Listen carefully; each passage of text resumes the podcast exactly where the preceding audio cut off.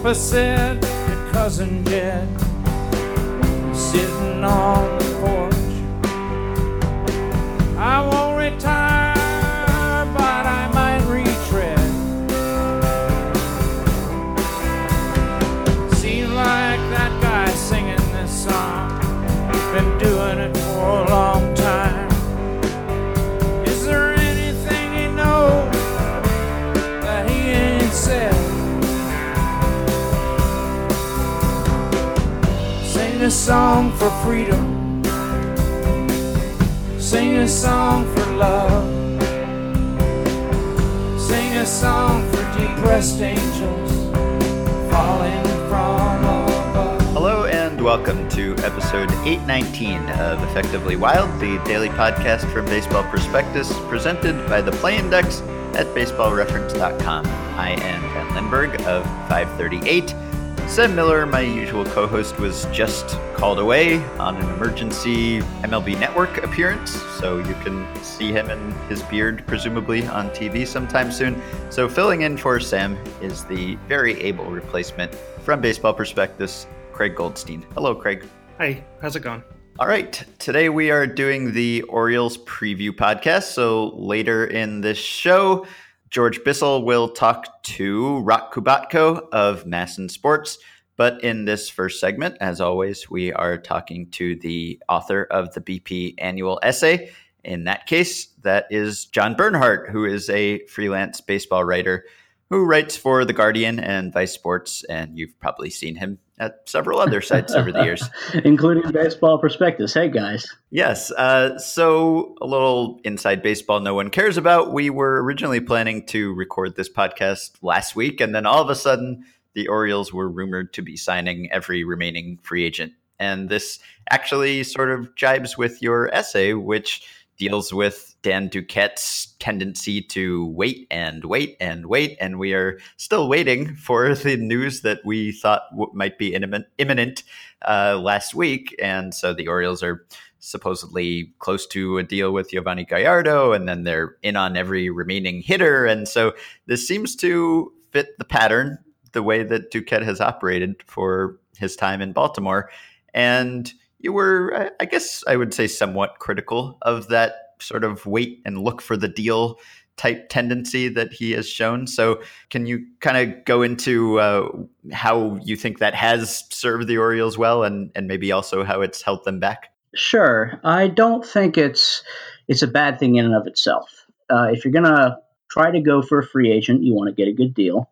And the Orioles have, over the past couple of years, especially uh, two years ago when they signed Nelson Cruz and Ubaldo Jimenez, uh, late in free agency, they've chased the guys who have had their uh, value depreciated by the qualifying offer tag. And and that's fine. That's great. Every team should have uh, you know, a niche they go for like that.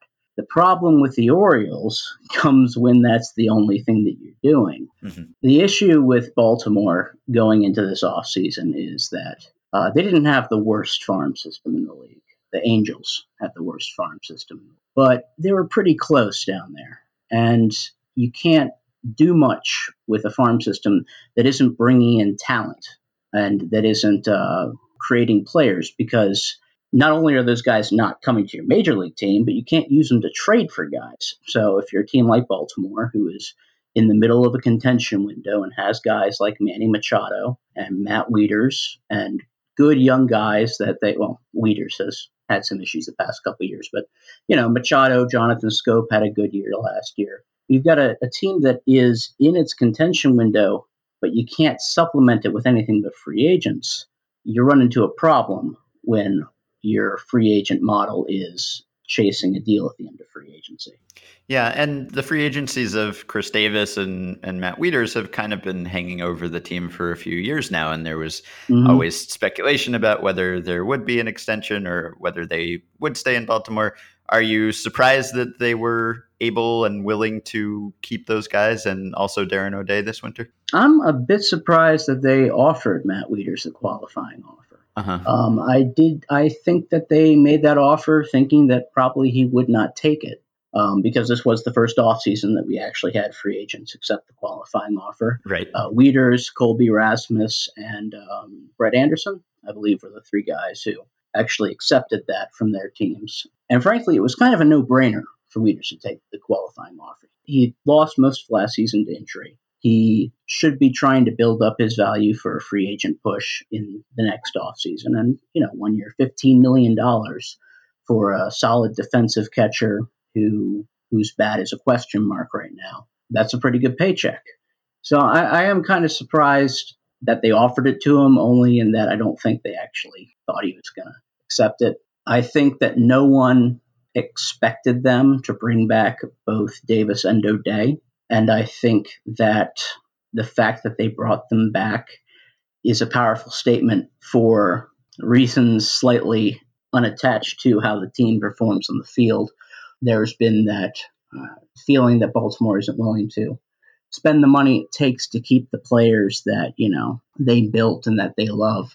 And, uh, and, and Davis's deal proved that at least Angelos is still involved enough to actually Uh, make those deals and keep those players. Whether or not that turns out to be a good idea has to do with whether or not you believe in Chris Davis. And Chris Davis is a remarkably concerning case over the past couple of years. He looks like an M V P sometimes. He looks like the guy he looked like in Texas before he got traded to Baltimore some other times. When the Orioles decide to stretch their budget, because I, I think that it's clear that there's been some criticism on their willingness to spend.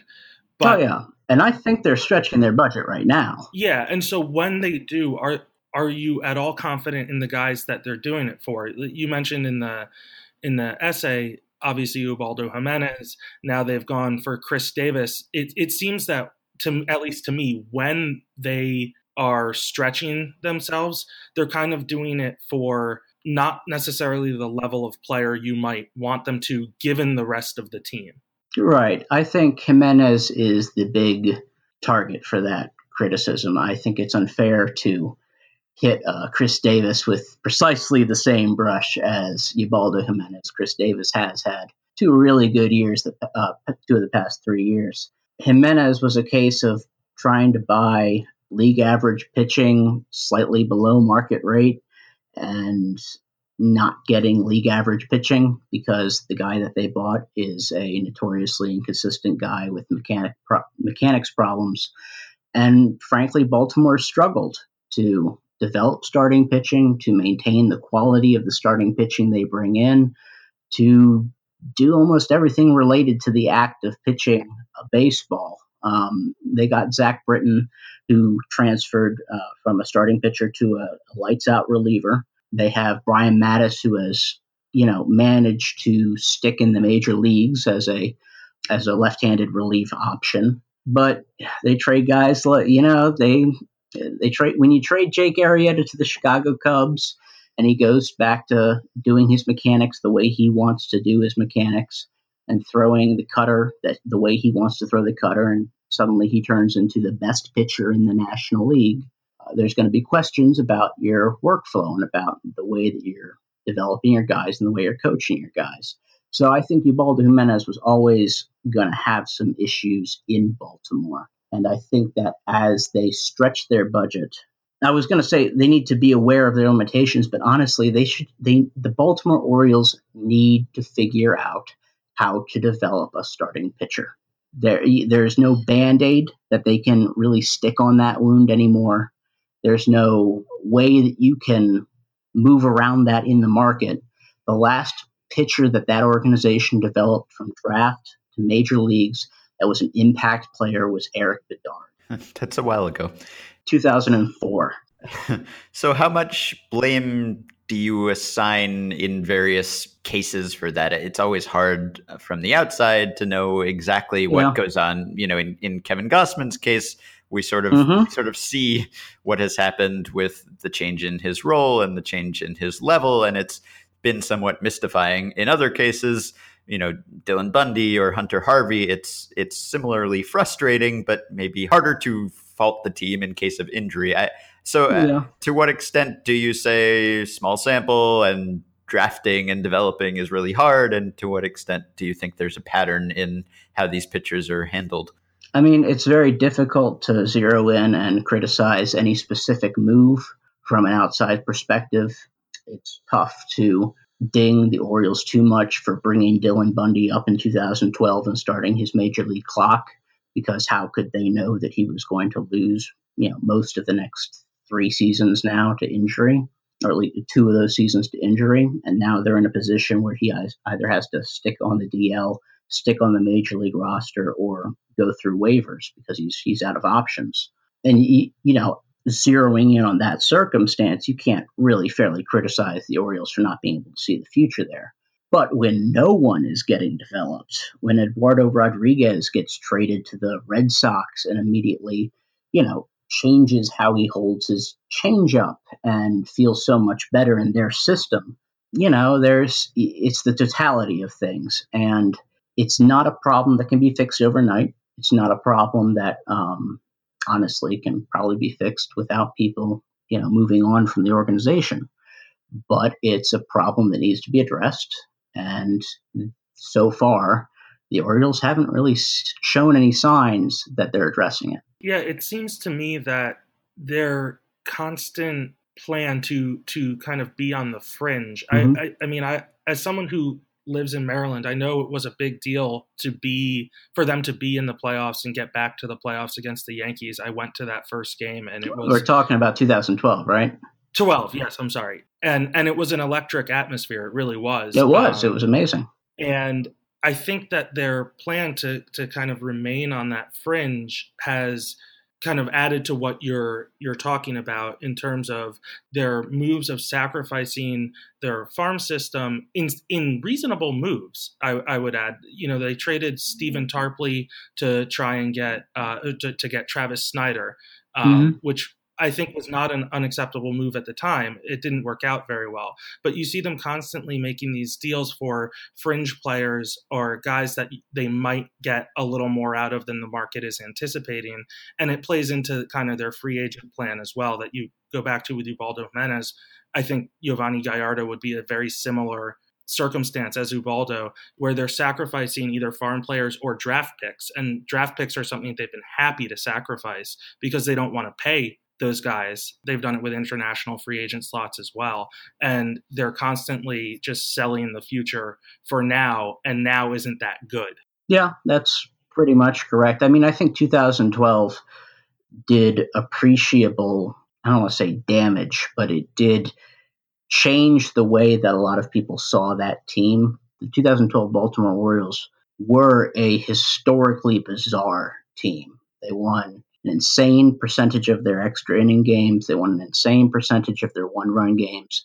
They were they were a statistic abnormality in almost every sense of the word, especially with everything the bullpen touched. So I think that taking that team and viewing that team as a solid playoff contender moving forward that just needed to be minorly tweaked with fourth outfielders and, you know, fifth starters and new utility guys every season, you know, with your Delman Youngs and your Lou Fords. I think that was a mistake. I think that team was, you know, never as good as it played out on there. And I think that a lot of the stasis that the Orioles major league roster has been in over the past couple off seasons has been because of that massive success that they hit on as soon as the new front office came in. And you know, they, they went back to the, they went to the A L C S in uh, in two thousand fourteen. So it, it's not like they that team can't succeed.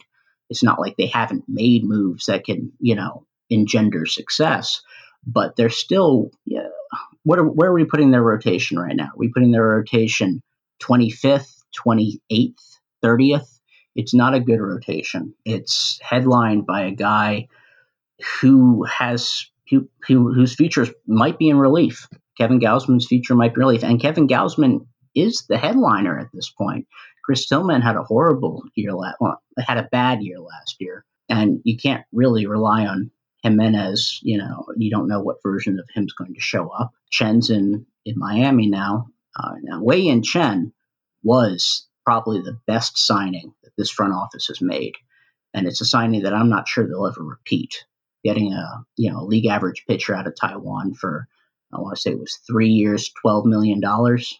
So they, they hit on a lot of great deals and, and opportunities, and and a lot of things came together that first season in Baltimore. And I think that moving on from that has been tough, but I think moving on from that needs to be done, and changes need to be made to the system and to how the organization runs. They, there needs to be talent in the minors, and there's just not right now. I mean, there's there's guys, there's good guys. They're not. I don't want to take anything away from the guys that are actually in Baltimore's system, but you know, there was no one on the top one hundred for uh, for B P, was there? They've got no one up there, and the Detroit Tigers could get away with this because Dave Dombrowski is a Hall of Fame executive, and he can he makes the trades that you know keep. The Detroit Tigers kept the Detroit Tigers in that window, and they were spending like twice as much money as the Baltimore Orioles were. But you can't have this this strategy where you wait to the last minute to get the guys who are on clearance in February as your only method of team building. There has to be something else there, and the Orioles haven't added that uh, that extra talent. Uh, just a quick correction, actually, uh, Harvey and Bundy were both on our list. Really? Yes. Where were they? Uh, Bundy was a very nice sixty-nine. Uh-huh. And Harvey was uh, actually up to fifty-eight. Was it the B A list that no Orioles made? It might have been the B A list. Yeah, I think that's correct. I've I've read a lot of lists recently. Yeah, so after uh, Harvey and Bundy, they've got a lot of talent. Injuries have taken a lot of time that they should have had to develop away from them. And I, and as I said in the essay, the Orioles will only be as good as the amount of money they spend right now. But spending money, and I'm one of the most pro-labor guys in, you know, baseball writing that I know of, but spending money is not an efficient way of building a team right now in Major League Baseball. You know, buying free agents is not an efficient way of doing that. If you're not uh, getting great international free agents, if you're if you're not drafting well, if you're not if all you've got is free agency, the strategy that the Orioles are pursuing in free agency is nice. It can lead to Nelson Cruz stories where you're paying one year, eight million dollars for a guy who was an M V P case, but it's not getting you over the hump. And I, I want to say U S A Today predicted the Orioles to finish fifth in the division. I'm not sure fifth is where I'd put them, but that's, you know, I, towards the bottom of the division sounds about right. Yeah, we'll ask you before you before we let you go how many wins you envision the, the Orioles ending up with. Obviously, based on where we are doing this interview in our series, PECOTA is extremely pessimistic. Of course, PECOTA has been pessimistic about good Orioles teams before, as I'm sure many Orioles fans remember. But is there anyone that's still out there, anyone that the team has been connected to in the last week or so, that you think would make a material difference? Or at this point, are we talking about degrees of out of contention? Well, the thing about speculating about the outfielders that the Orioles have been connected to is that you're bringing with it Yovani Gallardo signing for three years, forty-five million dollars. The two players that we've heard most linked to Baltimore uh, are Jay Bruce of the Reds in a trade and uh, Dexter Fowler, who's a free agent, as a signing. Fowler fits the lineup really well. He'd be a good, he's a switch hitter. He'd be good at the as a leadoff batter. But he uh, signing Fowler leaves them with an outfield that outfield that's um, Hyun Soo Kim, the uh, Korean left fielder who came over from the Korean uh, baseball organization in left. Adam Jones in center, and Fowler in right.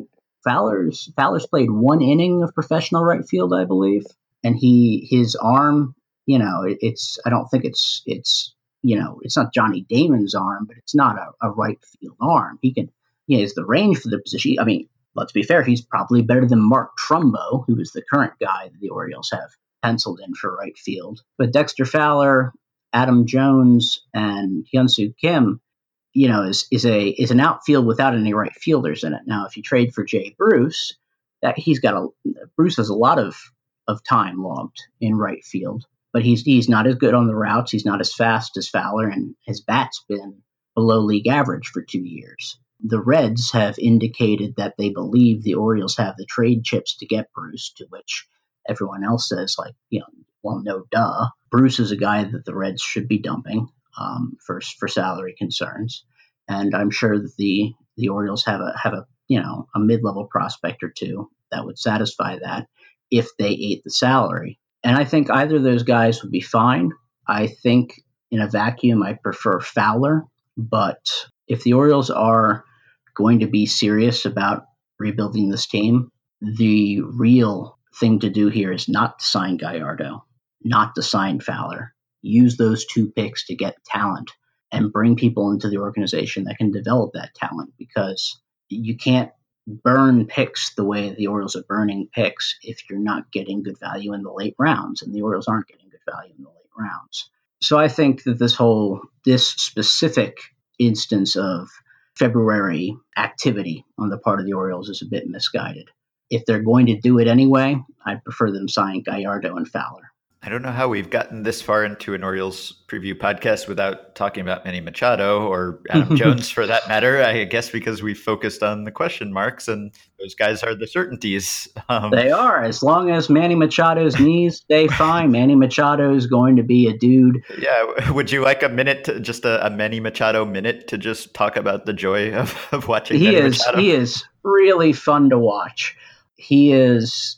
You know, we're at the point in J J. Hardy's career where we might see Machado moving over to shortstop a little bit, mainly because uh, Hardy couldn't stay healthy last year, and there's been talk about moving Machado back to shortstop, which is where he started his minor league career. That guy is a lot of fun to watch on both sides of the ball. He's going to be probably the best thing to watch about this Orioles team this year, unless Chris Davis has another Crush Davis season.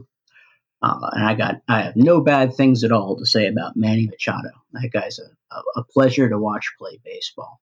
Adam Jones, we'll see. I mean, he he hits a lot of he hits a lot for power. He's he's he still has that the strikeout tendency problems, but he's he's been consistent and steady over the past couple seasons. So I mean I mean there are guys to like about the Orioles. I, I've been relentlessly negative this entire session because that's kind of just who I am, and frankly, you know, that's kind of where this team is right now. But the, a lot of the guys in the majors right now for them, Machado, Schoop, who had a great year, a short year last year, but a good year. And if he, he can build on that, he can become, you know, one of the better second basemen in the league. Machado, Schoop, Jones, all fun to watch. So last year at this time, I, I think people were somewhat pessimistic about the Orioles, and mm-hmm. a lot of the criticism centered on the rotation, which turned out to be pretty lousy. And there was a case to be made that the rotation was actually better than its peripherals, or better than the projections said it would be, based on the fact that they really outperformed their peripherals in mm-hmm. two thousand fourteen. And they didn't really at all. None of that ability seemed to carry over into last season, and mm-hmm. none of the, the previous ability to win one-run games or far surpass their Pythagorean record or any of that sort of Orioles magic carried over into two thousand fifteen. Is yeah. there any continued case to be made for some sort of projection-breaking Orioles formula at this point? It depends on the defense. The, one of the reasons that the Orioles rotation last year was nowhere near what it was in two thousand fourteen when they went to the A L C S is because they missed J J. Hardy and Jonathan Schoop for good chunks of the season. And Hardy, Hardy, you know, was injured a lot of the time, and he was a great defensive shortstop for them in two thousand fourteen. I think if it's, it's a simple question, if the, if the defense up the middle remains healthy for the Orioles, their starting pitchers are going to look better than they are. If those guys get hurt, or if J J. Hardy's at the point of his career where he's lost a step on defense, then they're going to look a lot more like how you'd expect Miguel Gonzalez to look, or how you'd expect Chris Tillman to look. I think that to the extent that there's going to be, that you can, you know, pick and choose anything for them to outperform this season, the bullpen still looks really good. Zach Britton looks great as a closer, but it's a lot, so much of Baltimore's pitching performance depends on the people around those pitchers and not the pitchers necessarily themselves, that it's it's hard to say either way how that rotation's going to do. Okay, so we will end as we always do by forcing our guest to predict a win total. eighty-one, eighty-one wins. Okay. Well, so you have them standing perfectly still compared yep. to last season. That is uh certainly a lot better than PECOTA foresees. So Orioles fans will hope that you are closer to the correct number. All right. So you can read John at The Guardian, at Vice Sports. You can find him on Twitter at John Bernhardt. That's John without an H. Thank you, John. Thanks for having me. And thank you, Craig, for filling in on short notice. Happy to do so.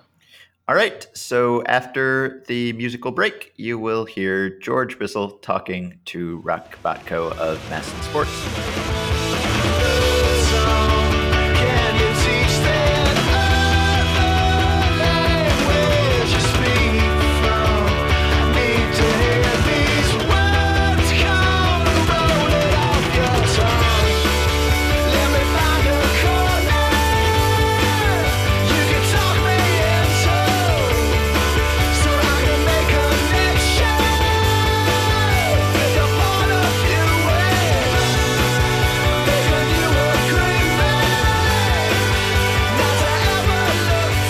Welcome back to Effectively Wild. I'm George Bissell of Baseball Prospectus. Joining me to preview the twenty sixteen Baltimore Orioles is Roch Kubatko. He covers the team for Masson Sports dot com, where you can read his aptly titled blog, School of Rock.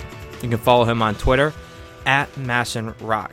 Roch, first of all, thank you for taking time out of your schedule. I know you're a busy man. You're getting ready to fly down for spring training. It's great to have you on the show. Hey, it's my pleasure. Thanks. I want to start off with a, a bit of current news here. At the time of recording this, there's no official news on Yovani Gallardo, so I won't ask you to speculate on moves they haven't made yet, but what does it say about this team that we're in the middle of February and they're still putting together the roster for twenty sixteen? It seems like they're still looking to make moves to impact the upcoming season. Yeah, this is classic Dan Duquette. I mean, this is what he does. Uh, and how he's made his living, certainly since he uh, was hired by the Orioles. You remember in two thousand fourteen, he added Ubaldo Jimenez and Nelson Cruz after we'd already reported to spring training. And then they also brought in Johan Santana on a minor league deal. We had, I think, four press conferences after we'd already gotten to the Ed Smith Stadium complex. I mean, that's what Dan does. And, you know, he had, and Andy McPhail was very similar in that, letting the market play out, which I know frustrates some fans, but the Orioles operate better when they don't have as many teams competing for a player. And once other teams just start thinning out and maybe the players lower their demands if they get closer to spring training, that's when he can kind of swoop in. And there have been some other factors, obviously. The qualifying offer has kept guys on the market longer. The Orioles' reluctance to part with their first-round pick, which is the fourteenth overall, their reluctance or the refusal to give opt-out clauses in contracts, and a lot of guys are demanding that now. So there are various factors of why it's kind of slower than other teams sometimes to do business. But, you know, we, we've figured that there's no way you could project around Christmas or early January what this roster was going to look like. When various outlets were grading their off-season as being a failing grade, it was like, well, you're going to have to wait still because there are other moves that are coming, and certainly that's the case again this, this winter. B P's PECOTA projection system forecasts the Orioles as the worst team in the American League in twenty sixteen. First of all, is that surprising to you? I know you said they're still looking to make some additions here late in the offseason, uh, but is that surprising at all? And if the Orioles are going to be in playoff contention, what in your estimation are going to be some of the biggest challenges that Dan Duquette and manager Buck Showalter are going to face this season? I mean, it does surprise me. I guess it speaks to uh, how good the league is. I mean, you really can't pick out one team that you think is just going to be historically bad and just bottom out. Uh, it's like maybe it, it's more of a reflection on the rest of the league, but it, it all points to the rotation. That could be the only reason why the Orioles would get any sort of a failing grade, because they're going to score plenty of runs, especially after re-signing Chris Davis, obviously. They've added Mark Trumbo, and you've got the core back of Machado and, and uh, Jones and Schoop, and now Wieters, a healthy Wieters, they're hoping. And, and J J. Hardy, they're hoping for a bounce back from him if he's healthy. They're going to score runs. That's not going to be a problem. The defense, it's a plus defense. The bullpen is outstanding. It's all pointing to the starting pitching. That's where it all starts. And I think that's the reason people figure if you have to pick a team that's going to be the worst, well, let's look at the Orioles. The rotation was a big disappointment uh, last season, which is why they finished five hundred. That's the number one reason. And the only thing they've done is, is lose Wei-Yin Chen and add Vance Worley up to this point of this recording. So, of course, you're going to say, well, they've taken a big step back. And there's a risk where they're counting so heavily on bounce-back seasons from Tillman or from Gonzalez. They're counting on Kevin Gausman, their former first-round pick, to make that next big jump and become the ace that they're expecting. Well, those are all big ifs. And so, you know, with that uncertainty comes that failing grade. It's all about the rotation, and that's why even, you know, when you talk about, well, what's the one big thing that could be a problem for them, it goes back to the rotation. What if Chris Tillman doesn't have the bounce-back year?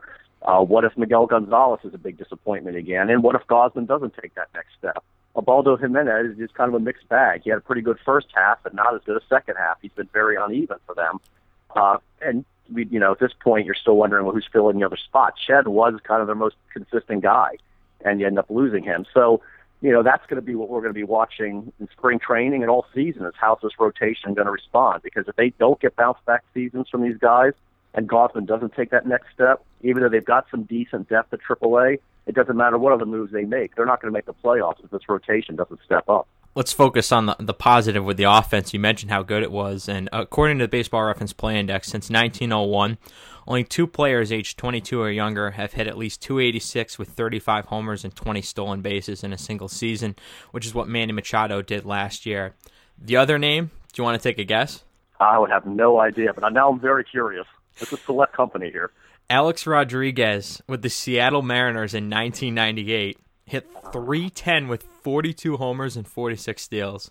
Wow, and it's no coincidence. Isn't he a, a mentor for Manny? I mean, that's, that's I think that's his hero.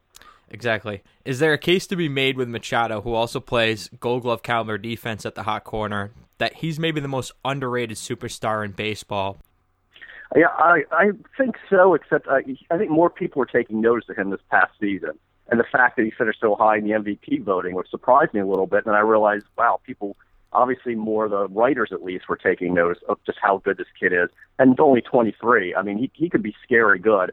And he's a free agent for two thousand eighteen. And the Orioles don't normally spend big other than the Chris Davis contract, obviously. So they may want to get him uh, wrapped up in an extension here shortly, because uh, his value is going to be through the roof if he stays healthy. And that's the other impressive thing. He's got surgically repaired knees, and we weren't even thinking about that after the season started, because he was just playing so well.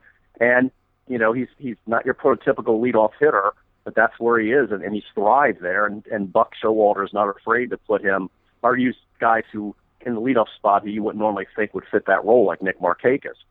And Manny really is their best option right now as a leadoff guy, even though you think, well, it makes sense to lower him more of a run-producing spot. But look at his numbers from the top of the order, and Manny wants the at-bats. And if you're leading off, you probably have a better chance to get that extra at-bat. So he really is scary good, and you think about him being a platinum glove winner at third base. It's not even his natural position, and he really prefer to play short. And one day he may end up over there. But as Buck has said, he's such a difference maker at third base that just doesn't make sense at this point. Plus, you have J J. Hardy, obviously, at short. But it just doesn't make sense to move him off that position when he is such a difference maker at the hot corner. So, yeah, he, as long as he continues to stay healthy, you just see him getting better, and, and this guy doesn't have many flaws in his game at this point. You can't talk about the Orioles offseason without talking about Chris Davis. Uh, they re-signed him to a seven-year, one hundred sixty-one million dollars contract.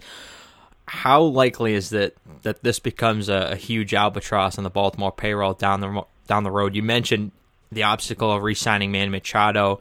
Does this type of, of long-term contract maybe pose a problem for the Orioles down the road here, or was this a move they had to make if they wanted to stay in contention in the American League East? Uh, can I answer yes to both of those? Yeah, I think they really felt like they had to, because you got to pay for power, and, and Chris is a special player, and he's a fan favorite, and ownership recognized that. And Peter Angelos, when it's a guy that he really wants to keep, they're going to do that, and he's the primary reason why Chris Davis is still an Oriole. It was, you know, Peter Angelos really kind of took over the negotiations with Scott Boras, and when it looked like everybody else was ready to walk away, when that offer was still on the table, and, you know, seven years is one hundred fifty million dollars at one point if you factor in deferred money, the present-day value. There were plenty of people in the organization that said, look, we offered it, he turned it down, let's move on and use that, at least some of that money elsewhere. And it was Angelos who kept putting the who kept taking the calls from Scott Boras and was really trying to work things out. So you just felt like they had to go ahead and, and, and secure him, and also send a message to fans that we are willing to spend money and we, we hear you. Because everywhere I went, everywhere he went, everywhere anyone in the organization went, every day you were asked what's going on with Chris Davis. Are they going to keep him? So there, I think there was some pressure to do that. But I also know there are people, even within the organization, let alone outside of it, who think it could be a problem with the payroll, because the Orioles aren't going to spend like the Dodgers and the Yankees and the Red Sox and teams like that, and you're committing that much money to one player. Could that be a problem down the road? let's keep uh, in mind, too, is what's it, forty-two million dollars deferred? I mean, he's going to be getting paid when he's in his fifties. So they really, and it may sound strange for one hundred sixty-one million dollars, but it comes pretty close to being a team-friendly deal when you factor in all that deferred money. And the fact that Scott Boras kept coming back to the Orioles and was willing to do that with the deferred money tells you that, first of all, there couldn't have been a large market for Chris. And he was listening to his client, who obviously wanted to get it done. And Chris all along said he wanted to stay. And, you know, Angelos had reached out to him. That meant a lot to him. So I think Scott, even though obviously he's always looking for the best deal and is, is not in no hurry to sign his superstars, he knew that this deal had to get done. So they had to figure out creative ways to do it. And they did that. So I think both sides win. Yeah, no matter how you slice it, certainly one of the most polarizing uh, free agent signings of the offseason. One of the more under-the-radar moves uh, that the Orioles made was to swing a trade for Mark Trumbo, who Jerry DiPoto has now inherited and subsequently traded twice since twenty thirteen. We know Camden Yards is a fantastic home park for right-handed power hitters. How big of an impact can Mark Trumbo have on this lineup for Baltimore in twenty sixteen? Uh, I think it was a good deal for them. And, I mean, they gave up Steve Clevenger, who a catcher who's out of options and didn't figure to make the club because Wieters took the qualifying offer and Caleb Joseph is penciled in as the backup.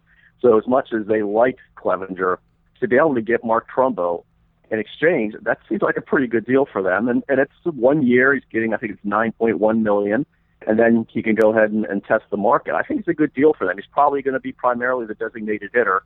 He's not real comfortable in the outfield, and the Orioles aren't real comfortable putting him out there. And now with Davis primarily the first baseman, he's going to have to be the D H. But they weren't getting a whole lot of production from the D H spot. So to me, this this is an upgrade. And uh, they think in this ballpark that he's gonna his power numbers are going to go up. There are a lot of balls that he would hit in right center that'll probably go out at Camden Yards that weren't in other ballparks. I know he's excited about that. So I think it's a good addition. And a guy that if you have to, you can once in a while put him at first to spell Davis if Davis wants to D H or if you want to put him in right field. But, yeah, this guy could be a thirty-home run guy for the D H spot. It's been a while since the Orioles have been able to to do that. I mean, they, they've had, you know, they, they ran a lot of guys to the D H spot. Jimmy Paredes, one of them, Delman Young at times, and they just weren't getting that kind of production. So to be able to pencil in, they think, thirty home runs, I think that's pretty big for them. What are the Orioles expecting internally over a full season from Jonathan Schoop? If he can get healthy, we know he has tremendous raw power for a second baseman. Can he put it all together as quickly as this upcoming season? That's what they're anticipating. In fact, they thought it was going to happen for him last season until he injured his knee, I think it was in April at Fenway Park when he hit the bag wrong. And, and Buck was talking about that, how disappointing it was, because he goes, you could just see Jonathan was ready to just explode and really have a big season for them. And then he has that injury and it set him back. And, you know, they were keeping their fingers crossed for a while. It looked like he might need surgery and that would end his season. And that wasn't the case. So they think, again, he's in position where he could maybe start kind of challenging Machado as far as, as some of the numbers that he's putting up. He could be that type of player for them, where he could, they think he's going to hit more for average. Uh, if he focuses more on putting the ball in place and working with hitting coach Scott Boras, the power's there. He doesn't have to try and hit home runs. They're trying to get him away from that. He's a plus defender. He and Manny, you know, they have contests of who's got the strongest arm, and you can see it sometimes when Manny's making throws from third and Johnson from second. You can see it's almost like a little bit of a competition. So he, he's a special player, and he's part now of that impressive young core group that they have. But, uh, yeah, you kind of think the sky's the limit with him as well if he's able to stay healthy. They're really excited about him. What's the Orioles' plan for Kevin Gausman? I know you said they're trying to transition him to the rotation, but they've said that before. They've switched him to the bullpen. Where do you think he ends up this season, and is he the guy who is the real X factor in that rotation? You mentioned there's a little bit of uncertainty there, but if he takes a step forward this year, how big would that be for this team? I think it's necessary. Like, it has to happen. And, and his role finally for the first time is clearly defined. He's going to break camp as a starter. Every five days he gets the ball. Uh, he would have to really pitch himself off the team. Like, it would just have to be a disaster for him to, to be optioned. Like, he's off that shuttle between Norfolk and Baltimore. And Buck has said that. Buck's expression is the governor's off now. You know, there's no, they're not worried about innings. They, it's fine for him to be the workhorse for this club. And they really do need him to take that next step. I mean, he's, you know, trying to develop a third pitch. Uh, there's been a lot of talk about that. He's got the, the plus fastball and uh, the change, but they've had him, you know, does he, does he throw the slider or does he throw the, the curveball? They're, they're trying to decide which. And it looks like he was throwing more of his curveball his final start of the season. We pitched really well against Toronto. So the continued development of that third pitch will be huge for him. But this is the first time where we know exactly what's going on with Kevin Gausman. The only thing we don't know is if he's going to be the number three starter, he's going to be the four starters, he's going to be the fifth. But most certainly he's in that rotation. Like I said, it would have to just be, you know, where he can't get anybody out for them to send him down. At Baseball Prospectus, we focus a lot on prospects in the minor leagues, and really the, the Dylan Bundy sort of injury saga has grabbed most of the headlines over the past few years with the Orioles. But what do you make of the team's overall struggles in terms of player development? Because the farm systems, it's really just one element of roster construction, but it seems like on the surface, this is an organization that struggled to draft and develop talent in the minor leagues throughout the last couple of years. Uh, have you noticed that? Is there any talk of that locally? And is that a concern for this franchise? Well, trust me, it's been noticed. In fact, I tweeted uh, recently where Buck Showalter referred to Brian Graham as the best farm director in baseball, and I had all these people tweeting me, but how can that be when the system's ranked twenty-seventh or twenty-ninth or this and that, they're not developing players? And I have to point out that it's not, you know, the blame doesn't fall on one person, obviously. And it's, a, it's a, a variety of reasons why they've had some issues. I mean, there's so many injuries that have pounded this team, and we can include Dylan Bundy, we can include Hunter Harvey, and, and plenty of others. And it's odd because they're so careful with their pitchers, almost to a fault. They put the innings limits on them, and, and yet these guys end up with these injuries. And it's not because they're being abused at the lower levels of the minors or whatever. Uh, but at the same time, whenever you, you look at these failing grades, you've got to factor in, and this is the first thing that Showalter and Duquette will, will remind you of, how many players are already at the major league level helping them. They'd be getting better grades for the minor league system if Kevin Gausman was still in the minors and if Manny Machado and Jonathan Schoop are still there. You can name some, you know, Michael Givens came up from Bowie and ended up becoming a very valuable reliever for them, and you could probably pencil him into the bullpen this year, even though he's never pitched in triple A. That's the guy they drafted as a shortstop, by the way, but drafted and developed, converted him to pitcher, and he was one of their better relievers. So they kind of look at that as, look, you know, we, we've got guys here helping us at the major league level, and that's what you're, this is all about. That's first and foremost, the idea is to have these guys that can come up and help the big league club, not just win championships in the minors and get good grades. But that said, there is a need to restock the farm system with young arms, because Duquette has traded quite a few of them over the last few years in order to stay competitive, including Josh Hader, Eduardo Rodriguez, or two pretty good lefties that were sent to the Pirates for Travis Snyder, who didn't make it through the season. They lost Tim Berry on a waiver claim by the Marlins. I mean, so they're trying to restock their farm system with arms, preferably college arms that are close to major league ready. And that's one of the reasons they're so hesitant to part with their, their draft picks for guys who um, turn down qualifying offers, because they know they have to do that. And they need more position prospects. They really like Trey Mancini, a first baseman from Notre Dame that was their minor league player of the year at Double A Bowie. Uh, you know, they've got some other guys, but they're still, it's still a process. But they feel like, look, we have guys that come up and help us at the major league level, so they think that should be taken into account whenever you're grading their system. But still, you got to keep the young pitchers healthy. And they've, that's been a challenge for them since I've been on the beat. And that's going back to ninety-seven. And I can look before that. You draft guys in the first round, O'Hale, Richard Stahl, guys like that, and they break down, and, and you never see them in the majors. Yeah, I wanted to close out with a Baltimore player development success story, but you, you kind of already touched on it. Michael Givens, we could probably talk about Zach Britton and, and Darren O'Day for hours, but really, to me, he's the most interesting name in that bullpen. You mentioned the converted uh, shortstop with the sidearm delivery. He was excellent down the stretch for the Orioles, posted a sub two E R A in thirty innings. What type of role do they envision for him long term? Because we know Britton is approaching thirty, O'Day's in his mid-thirties. Uh, do they view him as a potential future closer for this team, or, or what do they see his future role in the organization being? By the way, I'm glad you mentioned Britton, because that's another guy they drafted and developed, who's one of the best closers in the game. Granted, a failed starter, as they say, but that, still, he's a homegrown guy. Rate. That ground ball rate is exactly. Insane. It really is. And, you know, with Givens, I've heard people say that if you get to the point where Britton is too expensive as a closer, because remember, they, they were ready to non-tender Jim Johnson a few years ago because they didn't want to pay him ten million dollars in arbitration, end up trading him, and he's never been the same since then. If Britton's approaching that, you know, he is a trade candidate, especially if the team's out of contention. And I've heard people say they think Givens might be more likely or more suited to be a replacement than a Darren O'Day. They think that, that Givens has that kind of stuff that he could close at some point. Uh, but at this point now, you look at this season, when you do have Britton back and you have O'Day, who they re-signed thirty-one million dollars over four years for a setup man. That's how important he is to them. And you have Brad Brock, who's extremely underrated. Givens might end up being more of a, you know, sixth inning, seventh inning guy who occasionally can fill in in the eighth if, if let's say, O'Day's not available. But also, because he has minor league options, the Orioles, they they, they were hurt by not having enough flexibility, uh, enough optionable players in the bullpen last year. I mean, T J McFarland's pretty much the only one. Givens gives them a little more of that flexibility where if you do need to bring up a fresh arm, he may be a guy that's forced to kind of ride that shuttle this year just because they can move him up and down, and they can't do that with anybody else in that pen.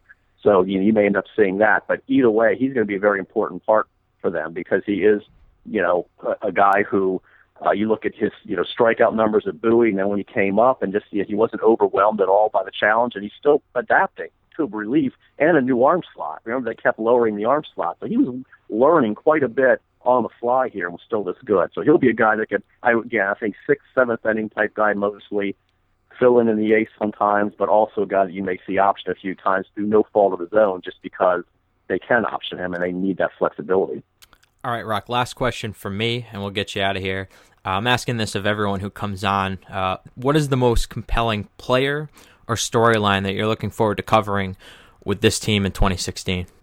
Wow, there are a few candidates. I mean, Bundy, I certainly would point to just because he's out of options. He's still the, the number one prospect in the organization, and this is his time. Like, you can't you can't really hide him. If he's healthy, they're going to have to end up treating him like a Rule Five guy, uh, like they've done with uh, you know Jason Garcia last year and other guys in the past, like Farland, where you're going to have to be very careful how you use him. And that really handcuffs Showalter because he doesn't want to work with a short bullpen, and he had to do that quite a bit last year with Garcia.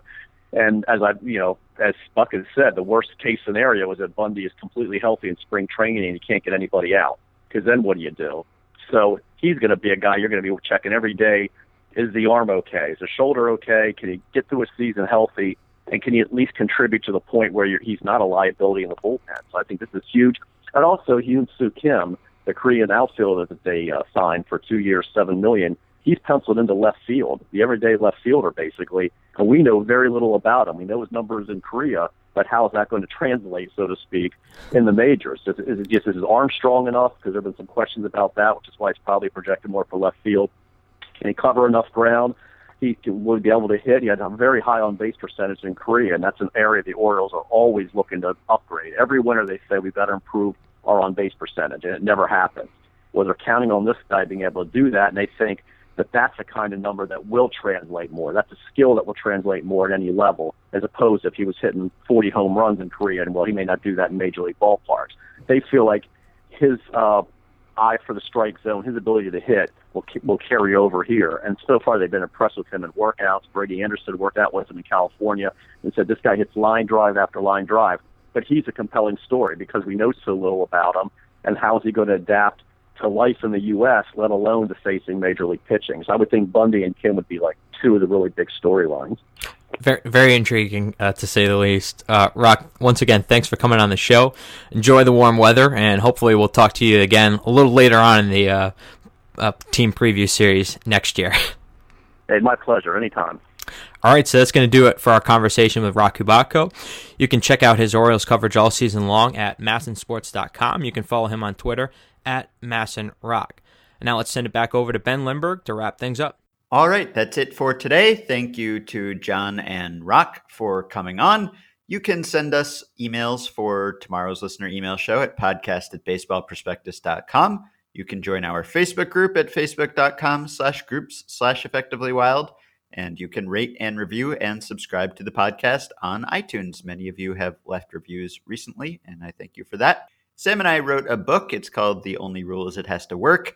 It's the story of our summer running the Sonoma Stompers, an independent baseball league team, according to sabermetric principles. It comes out on May third, but if you pre-order, which we would greatly appreciate, you might luck out and get it a little bit earlier. And if you pre-order through the link to Amazon or Barnes and Noble on the B P homepage, B P will get a tiny percentage of the sale. Please support our sponsor, the Play Index at baseball reference dot com. Use the coupon code B P to get the discounted price of thirty dollars on a one-year subscription.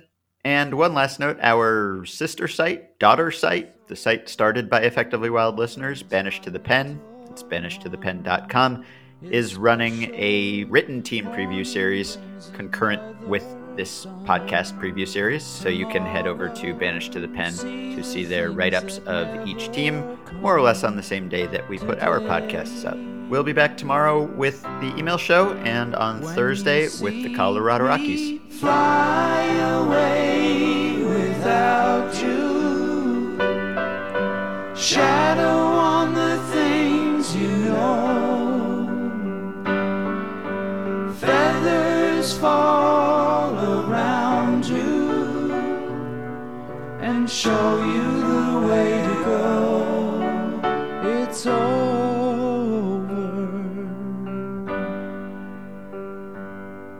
It's all